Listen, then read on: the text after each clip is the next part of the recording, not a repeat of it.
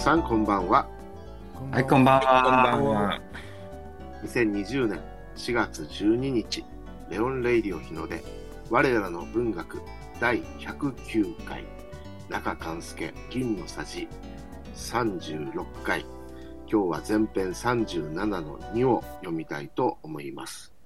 それでは松尾先生朗読の方をお願いします、はい、伏せ字がございましてこの主人公が四角になってるんですけど、四角しか何々さん何々でやっぱりそうですね、何々さんしか何々さんっていう風に、うん、私もそう読むかなと思ったんですけど、文字で書くときは棒棒とかですね、うん、じゃあ何々さんということで読みますのでよろしくお願いします。ここですとこれがもうもうになるんでしょうかね。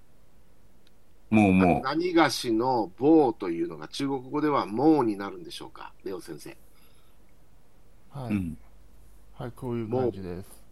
もうになりますよね。賛成です。もう、はい、うん、日本語では棒棒、うん、あるいは何々さんですね、はい、うん、何々さん、はい、はい、それでは、はい、先生はこちらを向いて何々さんにも一つしてあげようか。何々さんはどれがいい？と言ったが、顔を赤くしてるので、言ってごらん、と促した。はい。ここどうでしょうね。チャンツーハンさん。なんかわからないから。はい。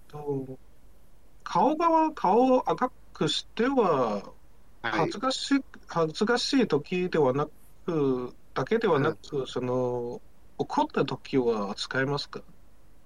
うん、まあ確かに顔はね赤くして怒るっていうこともあると思うんですけどね。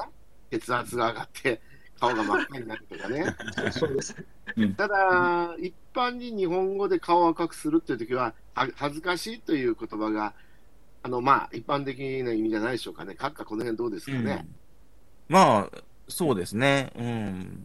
でもまあ顔を真っ赤にして怒ったとかそういうのはあるかもしれない、ね、だからそう、うん、どちらもまあよくねあること、ね、表現じゃないかと思いますね、うんうん、そうすると文脈から判断してここでは怒ってる感じじゃないですよね、うん、そうね、そうです、うん、だから顔を絡めて恥ずかしがってるって感じじゃないでしょうかね、うん、ここは、うんうん、子供の場合赤面恐怖症っていうのがよくありますよね、うん、はい、人前に出ると真っ赤っかになって何も喋れなくなっちゃうっていう。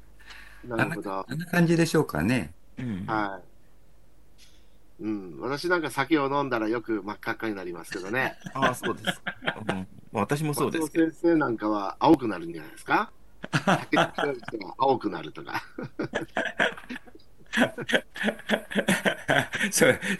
それはあんまり健康じゃないということですよ。多分酵素っていうのお酒に対する酵素があまりないから、うん、すぐ顔が赤くなるんじゃないかなと思うんですよね。っていうふうに言われますよね。うん、だから実は私もあんまり酵素はそんなないと思います。すぐ真っ赤になるから。まあ、飲む口ではあると思うんですけどね、すぐ赤くはなるんですよ。あ、それは健康なんじゃないでしょうかね。いや、どうなんでしょうか。あんまり赤くなるのも良くないっていう聞いたことありますけどね。あ、そうですか、うん、まあいい方に解釈しましょう。、うん、他に何かありますか？はい、大丈夫です。この文の真ん中で、ここから、例えば、最初は主語は先生ですね。うん、先生はこちらを向いて。しかし、ここから顔を赤くしているので、これは、うん、これの何々さん、これの主語は、まだ先生じゃないですよね。じゃなくなったね。そこに何々さんってありますよね。うん、だからまあ主人公、うん、男の子。だから、もしも、こういう文を単独に見れば、どうやってこういう主語の転換をさす、まあ、補ったらどうですか、主語。そこはもう文脈で判断しないと。文脈でね。もう日本語の文章の特徴ですよね。もう古文は私たちは嫌というほどこれを。そうですよね。やりますから、そう途中で主語が変わると。うん、あ、なるほどね。人情物語なんか極端ですよね。はいはいはい。それで、まあ一応はっきりしてるのは、まずここでは先生が主語じゃないですか。そして顔を赤くしてるっていうところで、まあこの主人公なんだけど、主人公は何々さんっていうふうに具体的な名前が付されてますよね。うん、だから相手とかでもいいんじゃないですか、うん、相手はとか先生から見ての相手、うんうん、まあそういうことしたらね、うん、相手は顔を赤くしているのでとか、うんうん、例えばですよ、レオ先生、うん、やっぱり言葉を補ってあげた方がいいかもしれませんね。うん、うん、なるほどね、うん、これは他の言葉には、うんあれですかね。なんかない。主語を省略してしまうっていうのは。やっこさんってどうでしょう。やっこさんは。うん。つまり前後文依存。うん、そうですよね。うん、これ、まあ、先生は言ってごらんと促した。うん。間にこれが入ってるんですもんね。顔赤くしてるのでっていうのが。うん、そうだから相手に対してっていうことじゃないですか。うん。うん。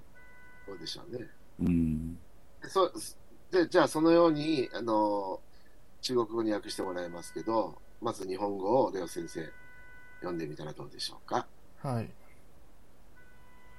先生はこちらを向いて、何々さんにもう一つしてあげようか。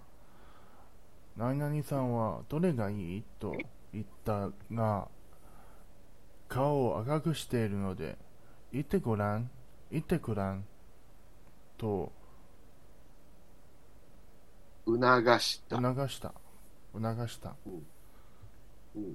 何々さんにも一つしてあげようかじゃないんですかね、ここはどうですか、一つしてあげようか、うん、そうですね、一つしてあげようかね、何々さんにも一つしてあげようか。一つしてあげようか。うん。はい。うん。促したっていうのは、うん、どういうこと？相手にせかす。うん、せかしたとか。うん。うん。そういうことですね。うん。中国語では、ランですか？はい。うん、ラン、うん、はい。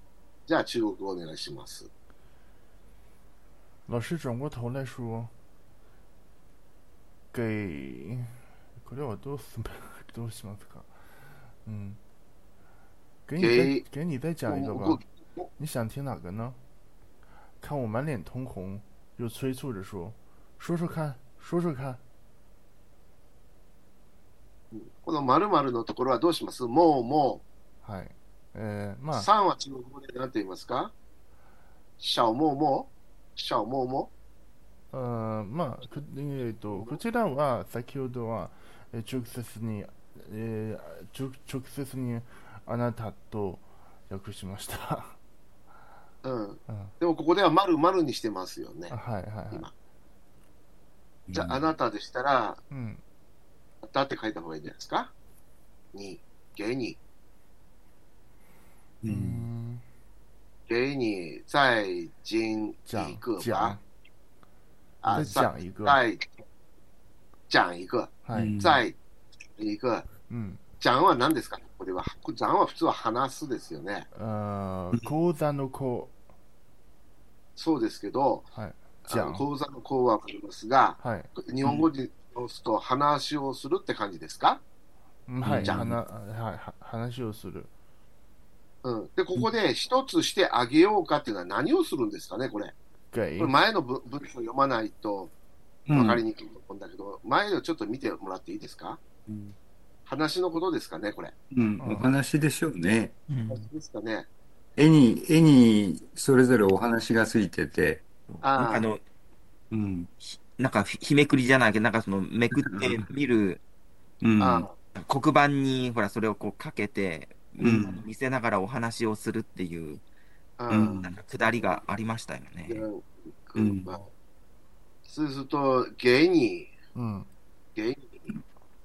そこにテキストの方を書き直してみてください。芸にもう一つなんだけど、もう一つは再讲一个でいいんですか？はい、再讲一个。もう一つは。再讲一个。うん。ちょっと、芸人に書き直してみてください。芸人。再讲一个。うん。一个ばしてあげようか。そして、に、あなたはどれがいい？〇〇さんに、シャンティン。何を聞きたいのってですね。にシャンティン。泣く。泣くな。なるほど。そして、顔を赤くした。干我。満臉通紅。うん。満臉通紅。これはどういう意味？干我で、はい、私を、私の顔を満赤く。でもこれは主語は、はい、うん、この主人公ですよね。はい。にですよね。ここは、全文で、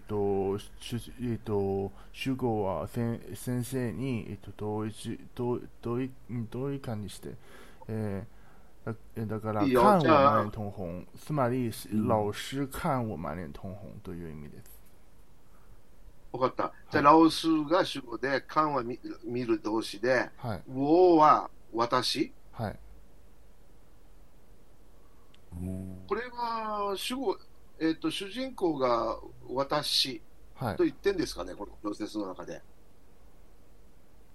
どうでしたっけ？まあ、ここでは、意味が同じですが、うん、ですから、た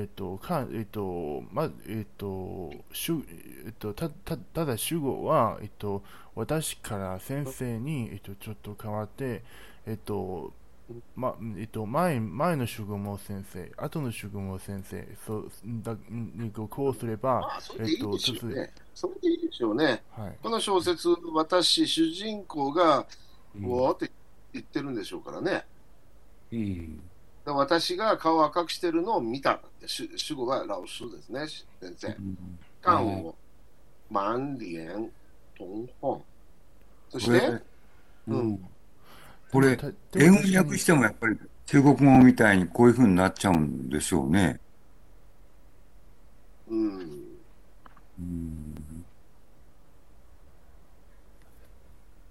カッカどう思われます？そうですね。まあフランス語でも同じことでしょうけど。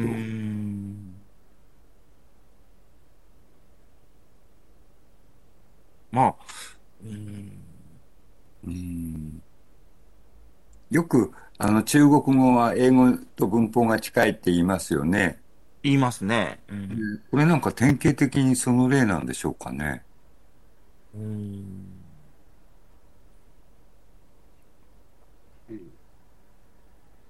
楠本先生はどう思われます？何がですか？この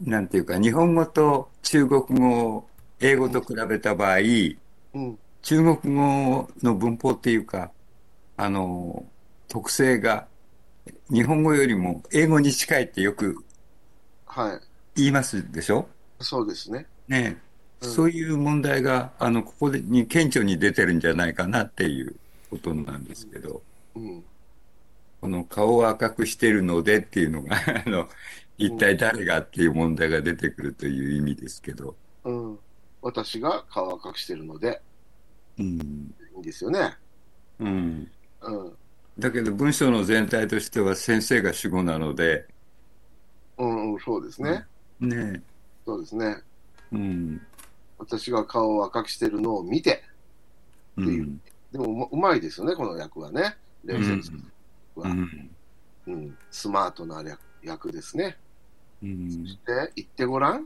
はい、ようさい、はい、追溯着又追溯着说あ、催促する、促すのは催促ね、はい、又追溯着说言ったで、どうかん、そうそうかん、そうそうかん、はい、そうそうかん、はい、なんでこれかんがであるの？言ってごらんはそうそうじゃないですか。言ってみる、かんがなんか言ってみてと。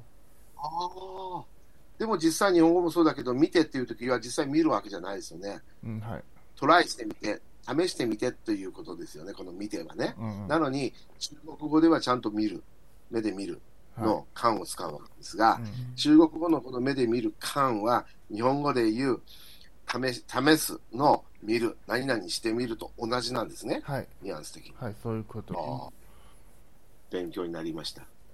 だから日本語では何々してみるとかいうのは漢字の剣という字は書かないですよね、うん、ひらがな で、うん、そこはもう、うん、それは視覚的に見るわけじゃなくて、うん、試すという意味だから、うん、日本語ではひらがなになるんですね、うん、でも中国語はちゃんと漢字で、うん、このね、見るという字になるというのは、はい、なるほど、そういう違いがあるのかということが分かりました、うん、はい、他に何か、チャンツーハンさんコメントありますか？もう大丈夫です。はい、大丈夫ですね。じゃあよろしいですかね、この文章は。はい、はい、じゃあ次に行きましょう、松尾先生。はい、私は一生の思いでこれと口ごもりながら例の絵を指さした。みんなは不平らしくつまんないやつまんないやと言う。先生もこれは面白かないよ、いいかいと念を押した。私は黙ってうなずいた。はい、これどうですかね。一生の思い、一生の思いっていうのはどういうことですかね。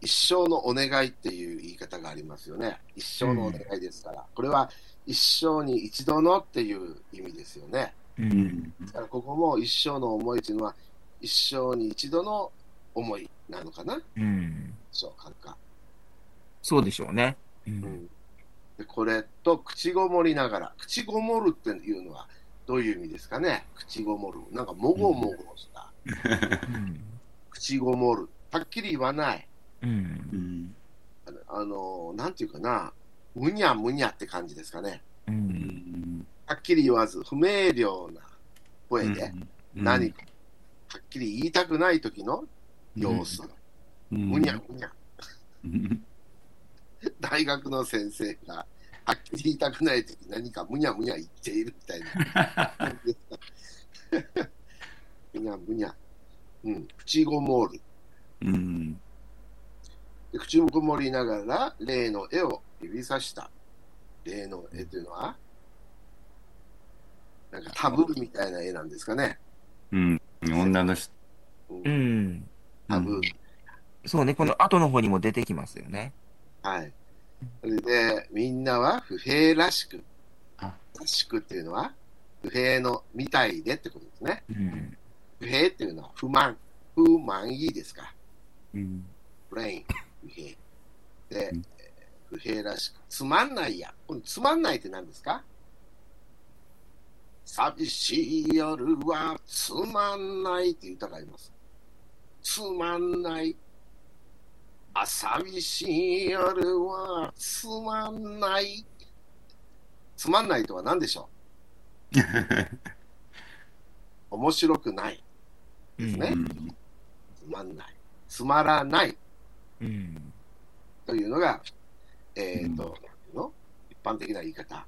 つまんないというのはこれを崩した言い方、うん、つまんない、つまらないですね、うん、より口語的につまんない。や。やっていうのは中国語でもありますね。や。これと一緒ですかね。つまんないや、つまんないや。このやって何ですかね。簡単しっていうんでしょうか、このやは。まあ、そうでしょうね。うん、簡単しっていうのはどういう意味でしたかね。感情を表す言葉っていう感じ、うんうん、そうですね、うんうん、これもを表す言葉、うん、これ つまんないの語源って何なんでしょうかね。そうね、今もあれだね、なんかね、気になりますよね。つまるっていう、つまるが否定されてますよね。つまらない、そうだね。閣下のくだらない説、ああ、のような類推してね、なんか気になりますよね。灘のキーポンの話面白かったですよね。灘の酒、上方の酒、これは関東にくだらない、うん、というくだらないものは、うん、何？上等でないもの。いいものだけ下るんですかね、江戸に行く。そうですね。悪いものは江戸、東京には行かないので、下らない。あの時は大阪、京都が上ですよ。まあ、大阪というか、京都が上ですよね。そうですね。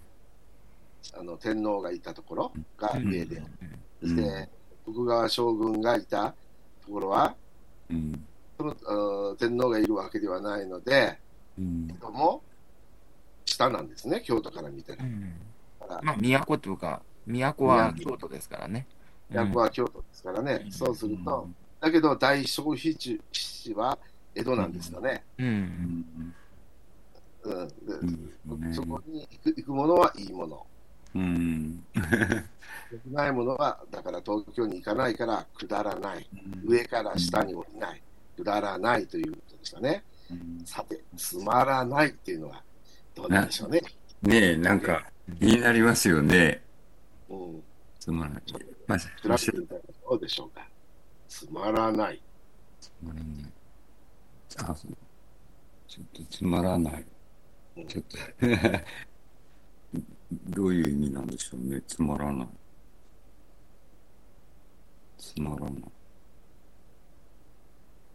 ちょっと私はちょっと、あれはないですけれども、なんかね、つまるっていうのは、納得する、決着する、というで、だからつまらないは納得できないとか、からつまらないだったとかね、納得できない。わかります。つまるっていうのは、行き詰まる。とか決着するとか納得するということですよ、つまるは、つまらないは納得できない、納得ない、のようですね。ああ、なるほどね。そういうふうに変化してきたんだみたいですよ、語源。つまるっていうのが決着する、のようですよ。だから納得する、決着する、その逆が、納得できない、のようですね。納得できない、納得できない、つまらない、解決できないのようですね。なんか単純ですね。詰将棋が詰まない場合なんかもつまんないってことになるんでしょうかね。詰むっていうことは決着するってことですよね。ねえ、それと似てますよね。決着できない、腑に落ちない、つまらない、面白くない、いや、納得できない、まあそういうことなんですね。はい、あ、どうもありがとうございました。なるほど。なるほど。先生もこれは面白くはないよ、これは面白くはないよ、ということね。いいかいと念を押した。私は黙ってうなずいた。はい、念を押す、これ何ですか。念を押す、重ねて確認するということですね。それからうなずく、うなずく、うんうん、同意する、承諾することですね、うん、すると言いますか、うなずく、首を縦に振る、これがうなずくでしたね、うんうん、はい、チャン・ツーハンさん、何かわからないことが他にありますか？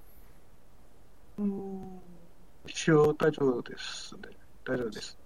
今日は最後にチャン・ツーハンさんに通して中国語を読んでもらいますからね。あ、すごい楽しみですね。今のようなラジオの声は出せないですけど、いや、トライチャレンジすることに意味があります、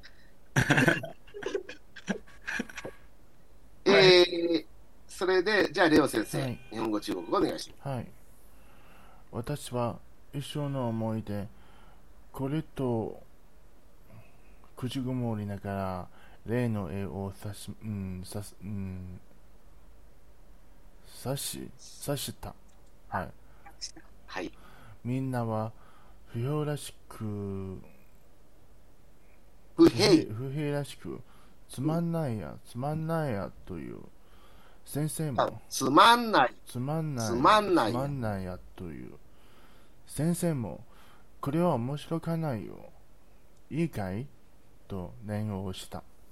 私はたまって面白かないよじゃなくて面白かないよ、はい、面白かないよ、これは面白かないよ、いいかいと念をした、うん、私はたまってうなずいた。嗯，哎，中国語です。我下了好大的决心，吞吞吐吐的说了这个，手指着那一张挂图，大家都愤愤不平的说没意思没意思。老师也确认了一下，这个不那么有趣的，可以吗？我默默的点头。はい、どうでしょう、チャン・ツーハンさん、この中国語は。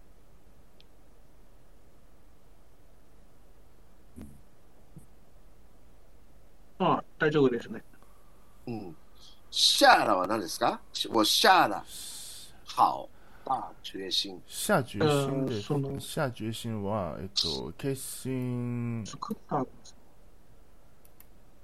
決心した、はい、あ、これ一生の思いっていうことか、はい、一生の思い、あーで、のんっていうの、これのむとう、はい、のんとうですか、これ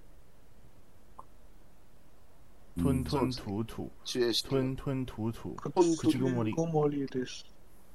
ああ、吞吞吐吐ですか、はいはい、ああ、だ、そらどうじゃ、うん、そして指さすは手指着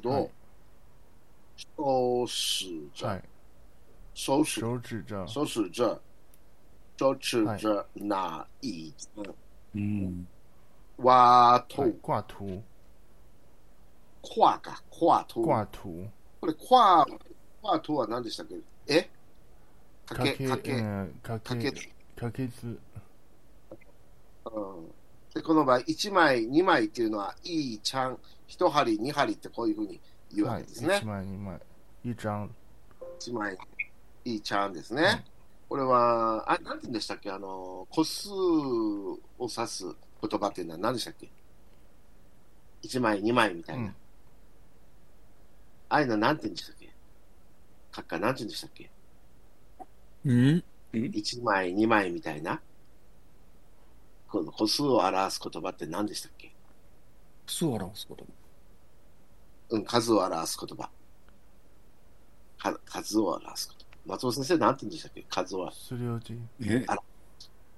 数詞とかするんじゃなくて数詞って言うんですか？数の詞ですね。あ、なるほど。数詞って、ああ、なるほどね。うん。それで、じゃあ、みんなは、ね、と、これ何ですか？ふんですか？ふんふん不平。これは、不平。はい、ふんは、らしい？ふんは、まあ、とりあえず不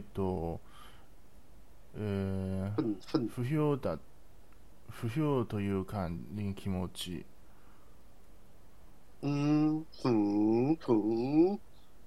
不平だ。そう。没意思。没意思は何？没意思、つまらない。ああ、意味がないですね。はい、ここでは没意思。だからつまらない。没意思、没意思。で、老師也确認なんですか？はい。确認了。确認了一下。うなずいた。这个面白くないよ。这个プーちゃんは有趣的。面白くない。何か面白くない。あ、可以吗？いいかい？あ、もう、黙々と。黙ってね。もうだ。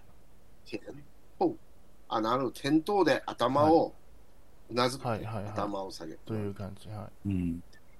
うん。なるほど。そういうことなんですね。はい、わかりました。では、次行きましょうか。はい。はい。先生は、私がまだそれを知らないのに気がつき、つまらながる皆を説得して、新参者。うん。新参者。どうかな？新参者。私の新参者ですね。うん。はい。新参者のためにその話をしてくれた。それは雪の中で道に迷った母親が自分の着物を脱いでは子供に着せてとうとう凍え死にをしたという話であった。はい。さあこれはどうでしょうね。つまらながる。つまらながる。これ何でしょう。つまらながる。つまらなく感じることのようですね。うん、何々がるっていう言葉を使った、うん、なんて言うんですか？言葉を、うん、書きなさいっていう問題が出たら、うん、例えば、面白がるとか、どうでしょう？うんうん、はい、面白がる、面白く感じることですね、これね。がる。はい、寂しがる、寂しく感じること。他に何がありますか？面白がる、寂しがる、がる。食べたがるなんていうのを言いますよね。食べたがるね。はい。今、怖がるという言葉も出ましたね。他にありますかね？がる。がる。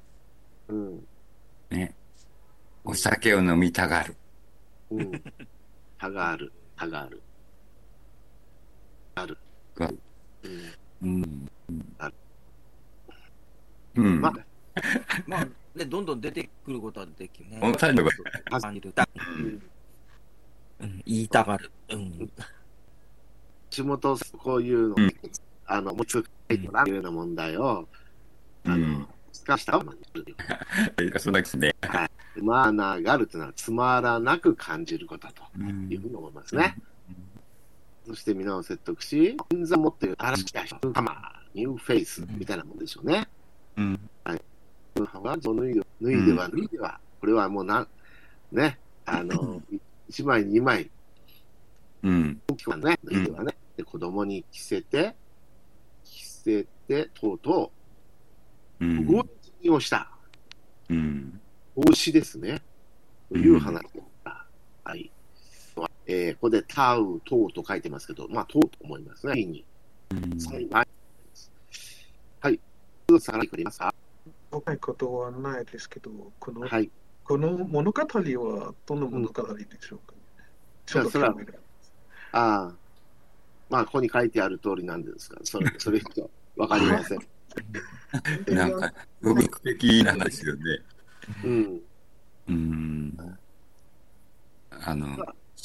終始のそのものですね。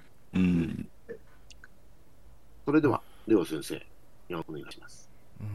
まあ、読む前にやはり小学校の先生としてこういう内容が教材として表すなんて本当にいいかと。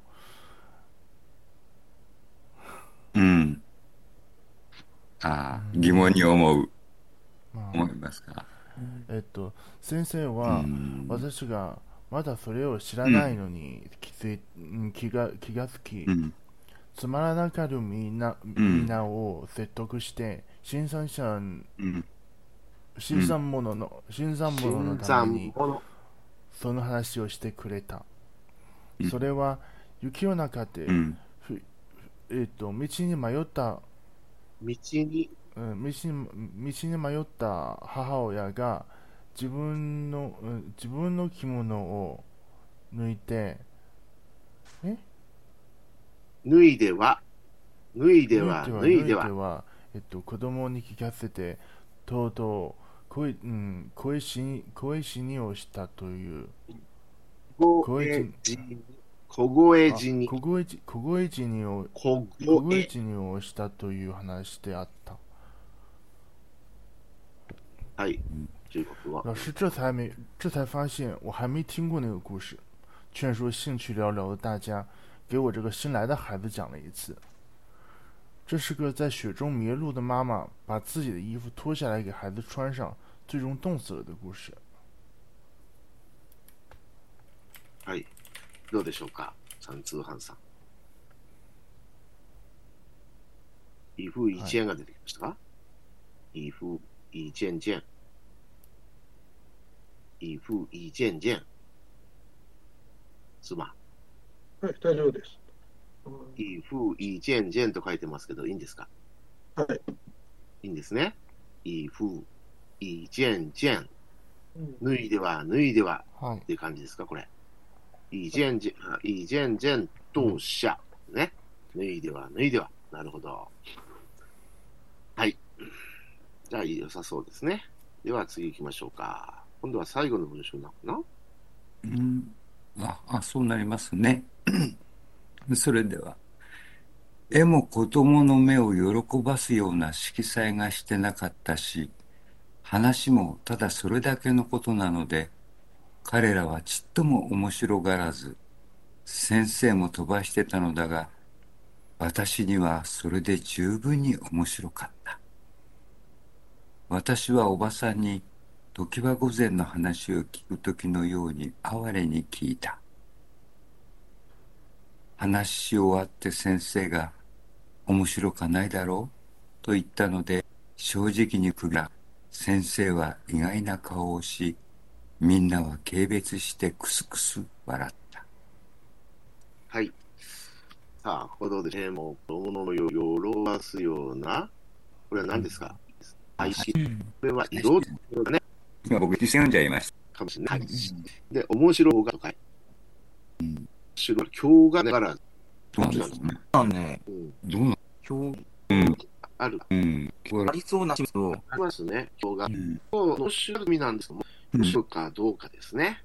そうですね、これ。まあ、で今日がるという意味ですね。で、出てくるは今日がるっていうこと。今日がる。これはある。この線でいいですよ。辞書にも、面白が的には面白がずにも、今日がらというのが出てきよ。じゃあ今日がらずに、今日がらもあるじゃないですか。落語にいた。もう飛ばすなんですね。飛ば、なんか勢いに乗ってるって感じでしょうか。飛ばしていた。これ違うか。いっぱいあって掛け軸が何枚も重なってるようになってて。その時に、それだけはめくっちゃうんでしょうね。じゃあ、ちょっとこう書き直しましょうね。勢いづくかと思ったんですが、飛ばすとか、省略して先に行くってこと？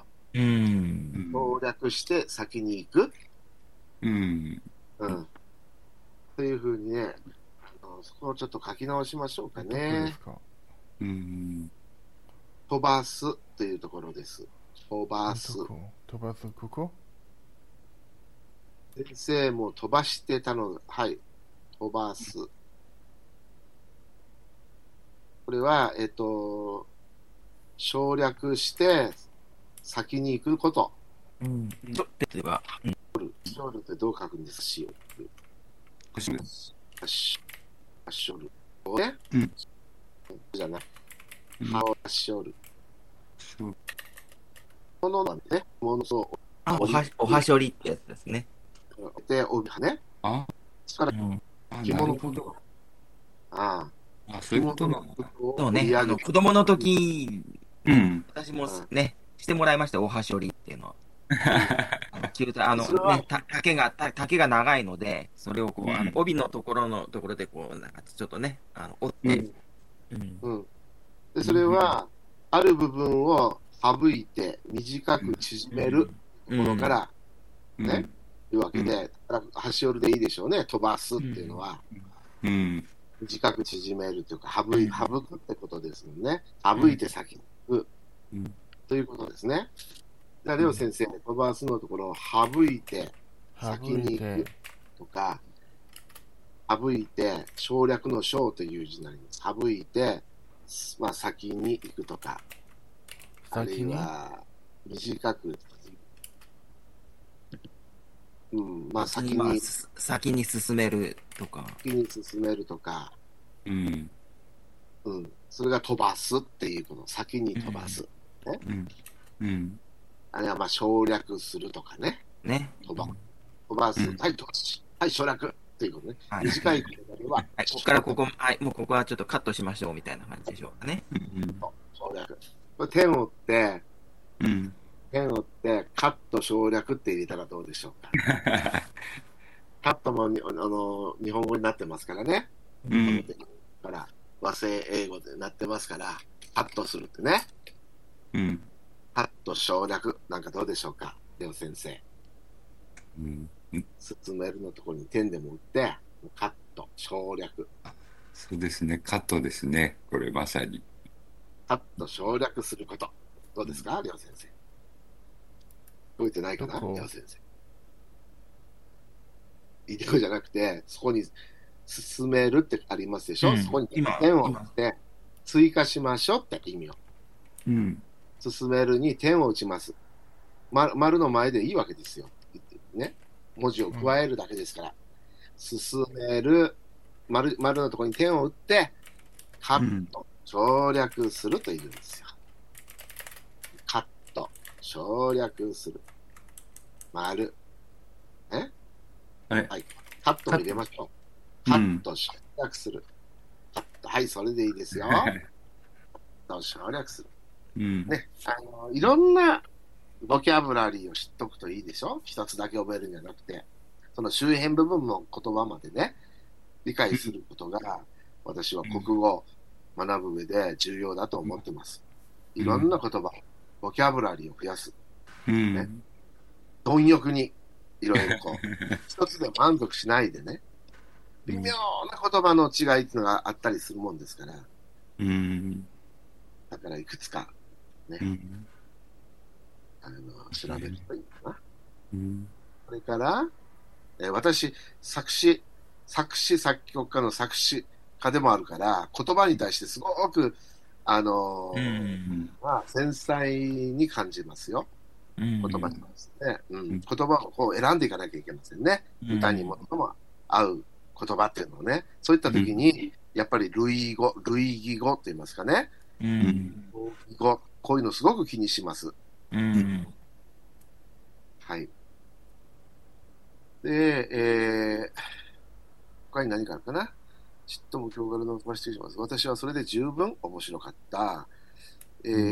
私はおばさんに、はい、出ました。時は午前の話。これはもう、独眼上です、ね。いや、私もあんまり、あれじゃないですけども。時は午前と読むんですね、これね。常盤って書いてね、時は午前。で、僕はあまり知らなかったんだけど、源義経のお母さんなんですかね。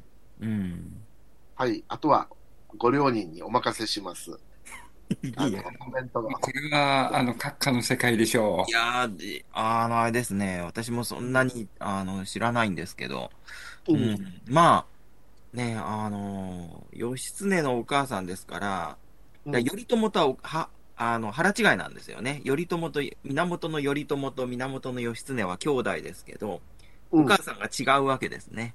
まあいわゆる側室と言われるお父さん源の義朝という人がお父さんですけど、義朝のまあ側室なんですよね。時は午前というのはね。で、ほら後に平家をね平家をで、それからあと今度は頼朝と義経が仲違いしてしまうでしょ、喧嘩をして、で最後は頼朝が義経を殺すということになって、その時にまあね、自分にとってはまま母ですけど、この常盤御前を捉えるんだけど、結局ね、殺さないで、まあ、釈放というか、はしたみたいですよ。その後の消息はよくわからないんですよ。常盤御前はどうなってるのかという。そこで次は松尾先生ですね。なんか、青梅あたりにいたとか、どうなんですか？成木ってところがあって、その奥になんかね、常盤御前が隠れて亡くなったっていうような伝説があるとかいう話ですね。それはどこでしょうか？青梅ですか？東京都青梅市ですか？青梅市になりますかね。なんかね、結構ね、日の出町あたりには、まあ日本全国に義経伝説はありますけど、初坊山っていう山があって、そこのとこだとね、静御前がここで絶命したんだとか、なんかいろんな話があって、静御前っていうのは誰でしたっけ？私はエアコンでしか知らないんですけど。義経の、まあ、愛人というか。なるほど。なるほど。御前。義経の周りは御前様が多いですね。なぜ御前って言うんでしょうか？御前。何なんでしょうかね。御前であるの御前ですよね。何だろう。これ女性につけてたんですか？女性につける御前。一つの呼び方で。そうだ、お前ですもんね、これ。なぜなんだろう。あと、日の出町の話ですけど、この辺り、大悲願寺っていうところがあって、そこには、源頼朝の手紙が残ってたりするんですよね。で、途中にもなんかそれらしい地名があって、どうやら頼朝のおめかけさんがいたんじゃないかとか、いろんな話がありますね。そもそも源氏は鎌倉にいたんでしょ？そう。なのに、鎌倉よりずっと北の東京の西、日の出町とか、その辺にもなんでうろうろしてたんですかね。いや、うろうろっていうか、要は逃げてる、頼朝から逃げて回って、で、それでこう、あちこち、まあ、最後が東北のほら、平泉の、奥州藤原氏を頼って、そこまで逃げていくわけですよ。で、そこで結局、頼朝の軍勢によって、奥州藤原氏もろとも滅ぼされてしまうと。殺されてしまうと。いうことで、だから一説によるとお母さんの常盤御前も息子の義経を頼って、東北の方に逃げようとしていたんじゃないかという、まあその途中のあれですよね。静御前じゃないわ。常盤御前はおそらく義朝、お父さんの義朝のね、一応側室ではあるんだけど、義朝が平清盛に殺されるわけですよ。ね、平清盛に謀反をしようとしてたっていうので殺されてしまうと。で、それの仇を取るために頼朝義経が平家を滅ぼすという流れが、それがまあ平家物語になってるんだけど、その時に義朝が殺された後、この常盤御前は清盛によって無理やりおめかけにされてしまうと。清盛の、愛人になっているわけですよ。だからずっと京都にいて、で、あと清盛が亡くなって、平家が滅びた後、さっき言ったように、頼朝と義経が、ね、仲違いをして、頼朝が、ね、弟を殺そうとするというので、この常盤御前も頼朝によって、捕まってしまうと、いうことで、で、結局ね、さっきも言ったように頼朝が、ね、殺さずに、なぜ殺さなかったのかよくわからないけど、で、それでまあ、釈放されて、まあ、その後の消息が不明というところで、その後は、常盤御前は、息子の義経、東北に逃げていった義経を追って、ずっと旅をしたのではないか。だまあ、その途中って考えれば、まあ、ありますよね。関東の、こっちの方向。そうですね。あちこちにそれで伝説が残るわけですよね。はい、ありました。それでは、哀れに聞いた。哀れとは何でしょうか。この哀れ。常盤御前の話を聞くときのように哀れに聞いた。哀れとは何でしょうか。閣下。ですね。いや、哀れ。高校の部分で出てきましたよね。哀れとは何かっていうのは。哀れなり。哀れなり。悲しいという意味ですか。まあ、今のニュアンスとはちょっと違うわけですよね。元利の長なんかのね。哀れ。気の毒に思う気持ち。ここではそれですよね。違うんですか。まあそうですよね。ここではね。気の毒に思う気持ちね。哀れに聞いた。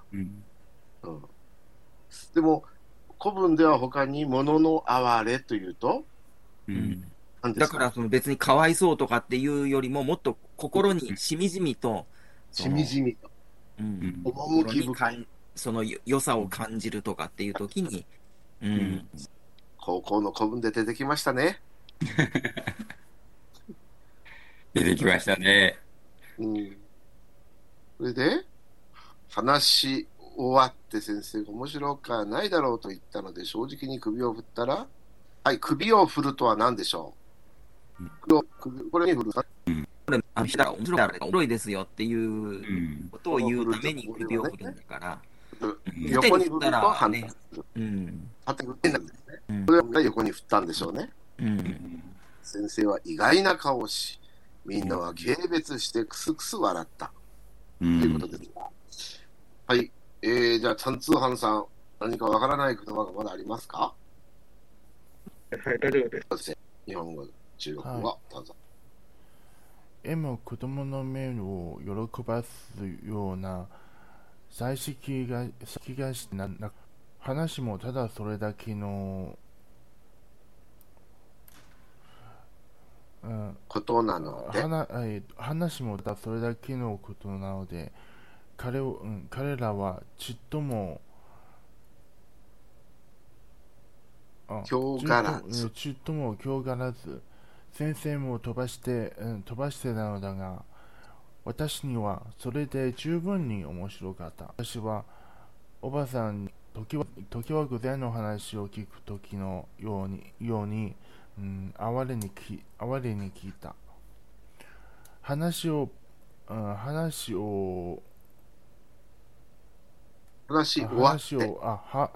わって先生が面白かないと言ったので正直に首を先生が意外な顔にケツしてクスクス笑った。はい。あとクスは何なんですか。ここではクスクスというのがありますが、他にどんな福祉が考えられますか。笑うの福祉。という問題が出たらいくつ答えられますかね。はい。ニヤニヤ。はい。じゃあ、閣下君はどうでしょう。どうでしょうね。まあ、ゲラゲラですかね。ゲラゲラ。笑う。はい。もう出した。しょうがない。出した。笑うんだな。ゲラ。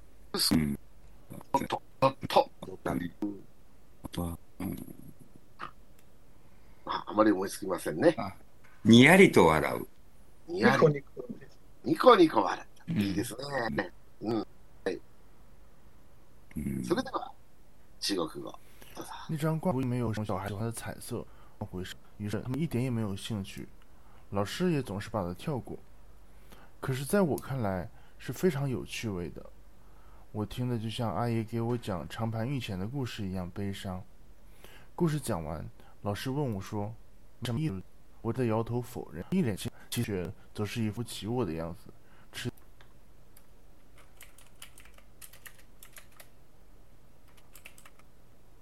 最後すぐ笑ったなです。はい。シューダーですか。あ、これがクスクスなんだ。明日。あ、このってそういうことなんですか。それね、何かありますか。どうですか、ここは。ちゃんと。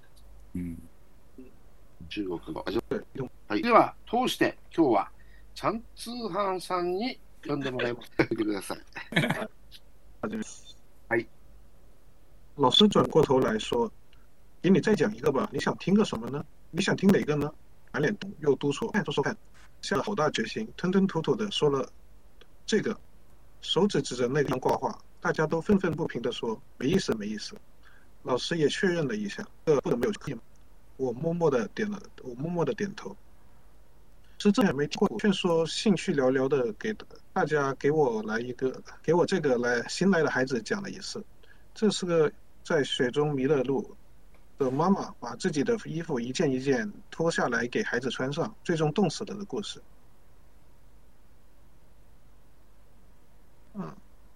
也有问过，故事也就那么回事。于是他们一点也没有兴趣。老师也总是把它跳过。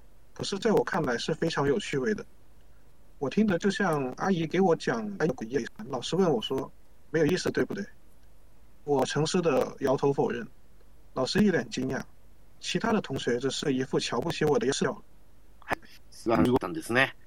そんなことはありませんでしたけど。チャンツーハンさんのことですが、チャンツーハンさん、中国ね。本当に素晴らしい朗読でした。初めて聞きました。イチェンのところ、イチェンというふうに読んだんですが、どっちが正しいんでしょうか。ここではイチェンですが、彼はイチェンと読んだんです。どっちが正しいんでしょうか。ミスだと思います。誰のミス？両方とも。私のミスです。あ、そうですか。じゃあどちらでもいいんですね。イチェンでもイチェンでも。はい、同じ意味です。はい、わかりました。じゃあ今日はここまでにしておきたいと思います。皆さんお疲れ様でした。楽しかったですね。お疲れ様でした。